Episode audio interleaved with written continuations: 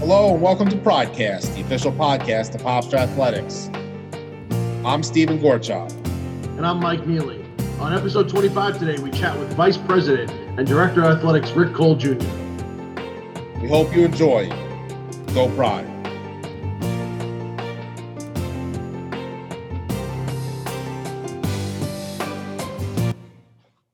Well, hello, Hofstra fans. And as we said, we are now joined by Vice President and Director of Athletics here at Hofstra, Rick Cole Jr. Rick, thanks as always for joining us. How are you today? I'm, I'm wonderful and uh, love spending time with you guys.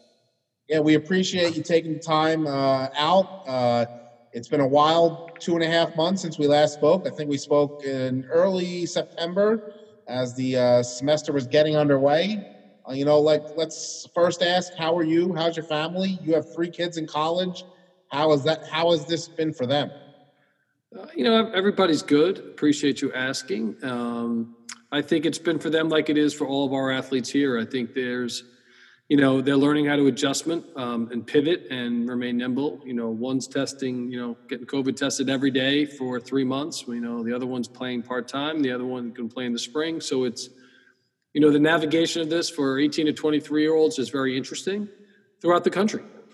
You know, I've got one in New York, one in California, one in North Carolina, and we're on Long Island. So it's, you know, everybody handles this. Um, you know, every state handles it different, every region handles it different. Um, but thank God, uh, you know, they're safe and they're well.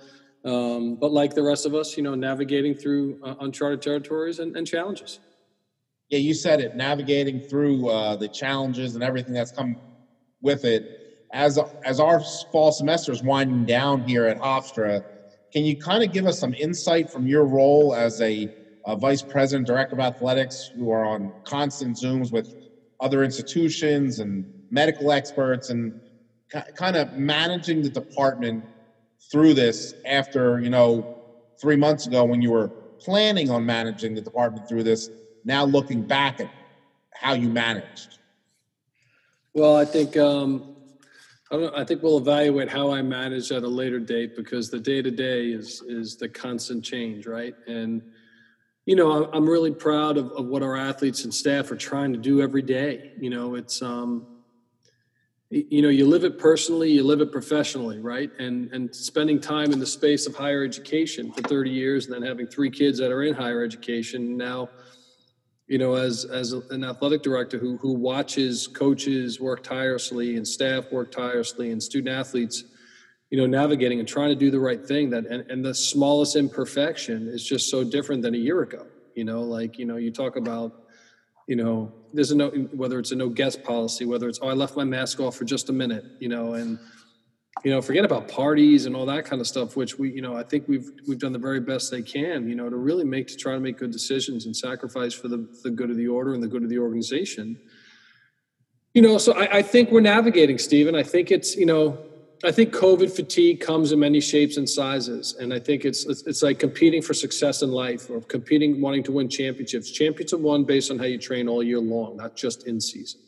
You know, so it's the same thing for us. You know, we are whether it's you know in revenue generation um, or athletic communications or coaching or being an AD, you know, there's we are absolutely um, absolutely trying every day in every way to make sure everyone's safe and to get people competing and succeeding academically um, as safe as possible, knowing that the rules change every day, every hour. Absolutely. So on that, Rick, uh, there's a committee in the athletic department led by Jared um, who has kind of led the way on a lot of the protocols. Can you talk about their role, um, you know, and how difficult it is overseeing the unknown? Well, you know, you know, navigating through um, an unknown is challenging when health and safety is not involved, right? But but there's such responsibility and ownership to trying to do the, the right thing. And, you know, no competition is worth risking, you know, the welfare of our student athletes, coaches, and staff. And, you know, finding out the right testing process. You know, the state of New York has different mandates and rules that and guidelines that we need to follow that the rest of the union does not. From reporting to testing to travel to you know, so Jay has really worked hard, has has our staff on on trying to remain on top of this, um, especially um, especially when it comes to the fact that we have seasons moving, um, schedules moving, you know, uh, testing moving. Um, so you know there are guidelines we have to follow in, re- in regards to testing and competition, right? So you know that's going to change. So if you would have told, and I think I've said this to you guys, and I'm, I'm going to go backwards a little bit if you'll allow me to. And if it wasn't to you, I've, I've absolutely said it. If you would have said to a, coach or an athlete or Stephen, if I said it to you, Stephen, you know what? We're going to cancel the basketball tournament this summer. I mean, this past winter. We're going to cancel it or a coach, you know, you know what? You're not going to recruit on the road for nine months. The Earth would have stopped rotating. Crazy talk. Absolutely. People would have Crazy, crazy talk. Like Cole, you are out of your mind. You, you, you should get out of that chair. You have no right being there. Absolutely. Now it's what's next? What do we got to do? You know, we're canceling what? We're moving this. We're going to shift there. The NCAA. Let's move the whole um, 68 team tournament to Indianapolis. Oh, by the way, we usually bid that five to f- five to six years out. Let's just make a decision. Change it in two months. Put a bubble up. Test everybody, and change you know the face of television and media rights throughout the country in that fast. Right. Oh, by the way, football schools. You're not going to play on Saturday. You have too many positives. We're going to move that game. We're going to pencil. We're going to uh, this is crazy talk, right? And and I think honestly, Stephen, that description is kind of like our crazy talk is normal. Right. It is a different language we are all speaking, and the challenges that we face as the enterprise of higher education, intercollegiate athletics, the medical field, secondary and primary education, eh, the rules to the game of organizational behaviors and organizational strategy have changed. It's a different language, and you know, some days it you know it's fatiguing and some days you got to, you know, pull up your bootstraps and say, let's go, keep it going, keep it going, keep it going, on to the next. Which we have been doing. Um, you know, and I think it's mid November here now. Hofstra teams are, are, you know, some are getting ready to compete. Um, so most, if not all, have had the opportunity to return to play. Strength and conditioning activities are going on. How proud, Rick, are you of the university's medical team? Um, everyone who really has made it possible um, and then the, the, teams and coaches themselves too, who have, have kind of you know led on that that part too. I'm sorry, for some, uh, the, I didn't hear the last part. How proud are you of everybody? Can you hear me, okay, guys? Yeah. Okay. Yeah. Sorry, I, I, might have hit a button. Um, and no comments about my tech, tech my technological. um, how proud am I? Um, you know, character is defined how you respond to situations, and and you know, athletes are are often judged when things are tough and the games are the tightest. You know, and and I'm really proud. Um, you know, part of the caution you have to be careful of when you like to compete is it, we we like to, and I like to continue a high expectation culture so we expect greatness from our community. We expect greatness from our athletes and coaches, and, and we keep that bar very high, which runs the risk of not getting over that bar as often as you'd like. But I think that I'm, you know, when you press pause and take a look, man, I'm really proud of our coaches and staff. Like I said, this is not easy. The navigation of the new normal, and I know those cliches and expressions are, you know, drive people crazy. But guys, this is this is beyond new normal. This is just new lunacy, you know, crazy talk. But there, oh. go ahead, Stephen. No, I was going to segue into basketball, which is you've talked about. This isn't new normal. This isn't. It, it's it's. I, I don't know what the crazier part is that you know. Obviously, it's a health and safety concern. So there's the testing, but you're testing three times a week once you're in season. And we are. It's November 18th, and neither, and we're not alone. Most teams in the nation haven't announced non-conference basketball schedules yet uh, can you? I, we know how difficult it is. Can you walk us through the steps as a uh, director of athletics in scheduling non-conference games and the challenges this year that you face, especially as a school in New York State, maybe? Well, you know, Stephen, I'll go further. I mean, the three of us know how we try to operate as an organization. We challenge the heck out of each other. We expect a lot. We expect to be great you know we don't pause enough to say job well done right you know so when when you have that kind of personality, right? And we're changing schedules every day because of travel guidelines, positive tests, you know, the state rules, challenge, you know, all of a sudden leagues are changing their schedules, their league schedules again, which have a role, you know, have a trickle down effect to non-conference schedule. It's crazy, right? And it's it's the fact that, you know, you would be under normal circumstances, you would be um, impossible to work with not having announced a schedule at this point in, a, in the regular year. You would be, you just you couldn't breathe. You don't function that way. But we all look at each other and say, "Yeah, okay. Well, we're going to get that out tomorrow because oh, that's right. The three contracts just changed. We have three new games and three out of seven because we have less games than we normally do. And but that's who we are, you know. And um, so the navigation of that's difficult, right? Because the, the scheduling and the drama of it and you can't go too high or too low. It's on to the next. What do we got to do today? What do we have to do at this moment? What do we have to do in three hours? You know, stay healthy. You know, no pot, no, you know, knock wood.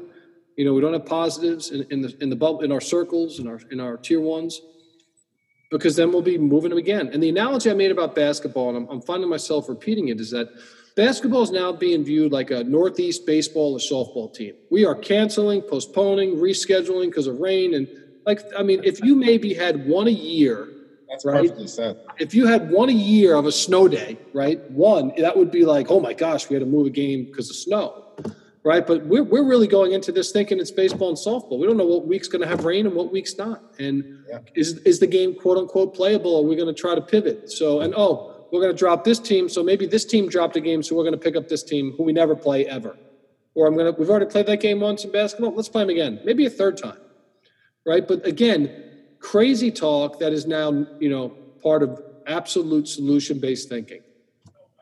As we get closer to announcing these schedules or just playing the games without people knowing when they are, uh, there there is obviously a much closer regionalized model, but your programs are still able to play some games that are both against the regional opponents and some nat- nationally recognized opponents, which we're excited to announce when the time comes.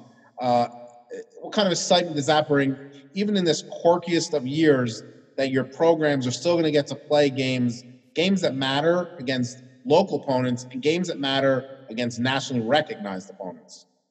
Well, Stephen, I think the whole country's gone to the need for regional model, right? And because of the travel challenges, restrictions, and trying to keep our student athletes as safe as we can, and you know, you know, we, we look at the regional model more so. And and I'm a huge advocate of it, regardless of what your league looks like and all that kind of stuff. I'm a huge advocate of it. It's good for the enterprise of college athletics if we're all playing each other regionally. You know, we want to play the best teams in the region. We want to play the St. John's. We want to play the Seton Halls. We want to play them. You know, we want to play the Stony Brooks of the world. What a great rivalry for Long Island and us, and we, and we really enjoy that you know, you're not supposed to have, you know, say good things about your opponents. I, I, Stony Brook's a great university, and they they are, you know, they have a great athletics program. They have a great AD. St. John, same thing. Like we want to play those institutions. We want the the, the local rivalries to gain momentum and traction. That's great college basketball. That's great baseball. That's great lacrosse. It's great soccer.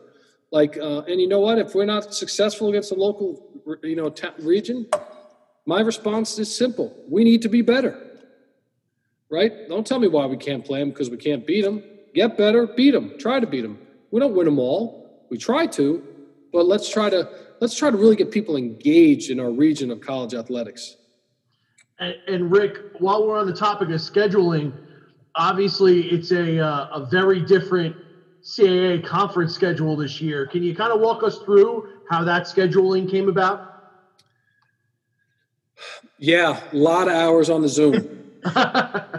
and you know, we went from this, you know, what we really thought was just a great concept of the um, extreme flexibility model. And that talked about really giving flexibility within the league to try to get X amount of games in based on what you were able to play. And that was really early in the process. You know, that was early in the process of early in COVID, and we're trying to get ahead of it and, and philosophically it was great, but we didn't think about travel bans and all that kind of stuff. We were trying to look as, as economically keeping people close to campus. You know, you know, financially everybody's looking through a different lens this year because of lost revenues and, and whether it be rental or media rights or corporate whatever, or just institutional budget because of the challenges of, of, of COVID and, and attendance and all that kind of stuff. Um, so, you know, as, as we're navigating, navigating through that, we've also had to look at creativity again. And then we picked up the fall and moved it to the spring. And think about this, guys. And I know, Stephen, we'll probably get to this, but we're going to well, have. You're, you're, ruining this. Every single sport going at once. Steven's not going to, I'm, you know, Mr. Sensitivity that I am. Steven's not going to sleep for five months. And I'm okay with it because that means we'll be playing games and the staff and sports medicine and facilities. I might be throwing soccer balls in from the sideline, you know. I'll get pneumonia again. Right, that's right. So, like at the end of the day, like we're going to figure it out, and we're going to be so thankful that we get to play games, and we'll figure it out together. And if the AD's on the sideline because some reason we, you know, the ball, you know, man or woman didn't show up, then we do what we got to do to get games in. Yeah. Near, near and dear to your heart, we get to right. And we do get to. And you know what? Like even as you know, this morning we had some challenges with scheduling, some real challenges, and I'm sitting there like we got to be reminded what we're fighting for here. We're fighting for the opportunity for, in a healthy way, our men and women to compete and represent our great institution. And what a privilege it is we get to do it. And if this is the worst thing that we have, let's just keep fighting the good fight and finding a way, finding a way. Um, we'll, get there. I, I, and I think one of the things that I, you know, that we're very fortunate about is that our staff will figure out how to do it right? You know, we are, I mean, look, there, eight months we're going on, nine months, no games. Like, we will do anything to get to games. How thrilled will we be the day that we can open up the doors and bring people back in to watch our great men and women and, and be Can't part, wait. part of the yeah. family? But that's going to be a while. And we're going to have to do it the right way. And we're going to have to be patient, even though that none of us are good at that game. And um, we'll, we'll take it step by step and you know look for the moment of, of, of the lunacy of 19 sports competing at once and uh, speaking of our great men and women our uh, two basketball programs are obviously uh, deep into practice and getting ready for the start of their season uh, personally have you had an opportunity to um, to watch practices at all and kind of what uh, have, have you seen anything uh, you want to tip uh, tip off the fans, the Hofstra fans, to what they should be on the lookout for from uh, each program? Yeah, uh, you know, I, I, got really excited today. I'm going to tell you a non-basketball comment first.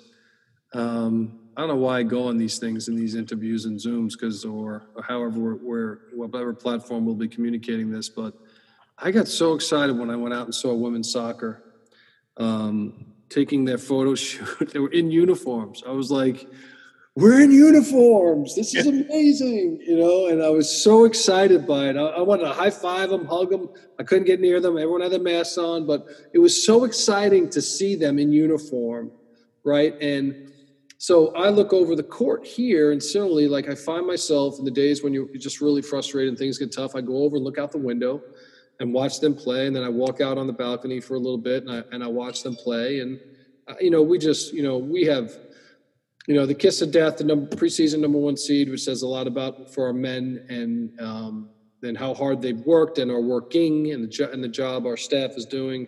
Acting head coach Speedy, Colin, you know, they're just doing great stuff. You know, signing great kids, the culture of family, all that stuff. I'm so excited for these young men to get out there and play. And Danielle and and, and her staff and then and the, and the players she's recruiting and and you know we're a different team. So uh, I love the fact that we've got, uh, this is going to sound terrible, pick this 10th. Okay. You know, store it somewhere, good for them. It doesn't matter how they pick you, it matters how you finish, it matters the culture, it matters how you're building your, your, your program. And, and you've heard me say it a million times. Danielle's going to, you know, she's building us the right way and she's instituting a culture and a climate and atmosphere that is productive and positive and high expectation and educational and teaching, teaching, teaching, teaching. And, um, so yeah, I'm excited. I'm excited for both basketball. I you know I encourage people to you know watch it online and stay with us, be a part of it. Um, we need you now more than ever. Perfectly, so, perfect segue again. Yeah, I was going to say that we're going to talk about kind of you know different ways people can support. And Rick, you know, obviously we had uh, an incredible success and response to the virtual golf outing. I could speak directly to the great response we've been getting from our fans for the virtual season ticket holders, Can you speak to you know how important it is right now for people to you know be there for us and and continue to support the athletic program specifically this year? Yeah, you know, you know now more than ever we're going to need the support. Um, you know the challenges are real. You know, obviously the expenses to COVID in and of itself, on top of some you know some budget. Cha- you know, we have new you know revenues we're going to have to raise in order to meet budget and do all those kind of things and and and there's no and look i'm a, a biased advocate of higher education and intercollegiate athletics and the and the benefit it brings to the participants to the supporters to the institution to the community i just believe so strongly and passionately in it having said that we have had success because we have great we have great fans. You know we have people that want to be supportive. We have people that want to be um, we we have people that actually want to say how can i help? You know and we're going to give them every opportunity to help whether it's you know the virtual golf outing was a massive success and you know raising a hundred and almost twenty thousand dollars. I mean stephen probably knows it you know better than i do because of the article he probably you know covered it somewhere i did but i was shocked by it but i shouldn't be shocked right? I was like what a great opportunity for us to be be able to provide people a participation opportunity in very challenging times and to see their face in the cutout, you know, you know, in a season ticket.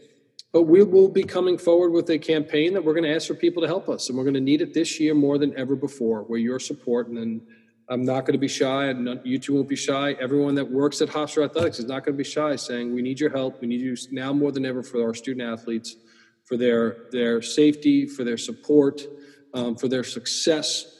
Now's the year that we have to step forward um, as a group moving forward collectively, um, piece by piece, donation by donation, supporter by supporter, um, we, you know, to really to, to, to stabilize us and, and, and get us to a point of success that we can get out of this very difficult year. Perfectly said. And uh, kind of our last question before we end with our normal uh, trio of fun questions.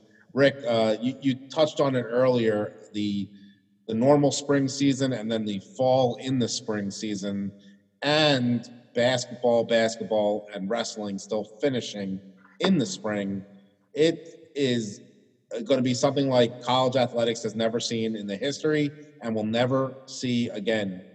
What what thoughts do you have as we we're now you know two months away from this happening? Uh, can't wait for it. Like I cannot wait to be here every day and night. I can't wait to go to games. Um, it's going to be an exciting, unique time that we'll talk about for years to come. Remember that semester when we had every game going? Holy cow, right? So if we get to that blessing, you, we will all high five, virtual hug, however you want to call it. We will be so right. happy to Absolutely. be back. You know, so it's going to be crazy. There's no question about that.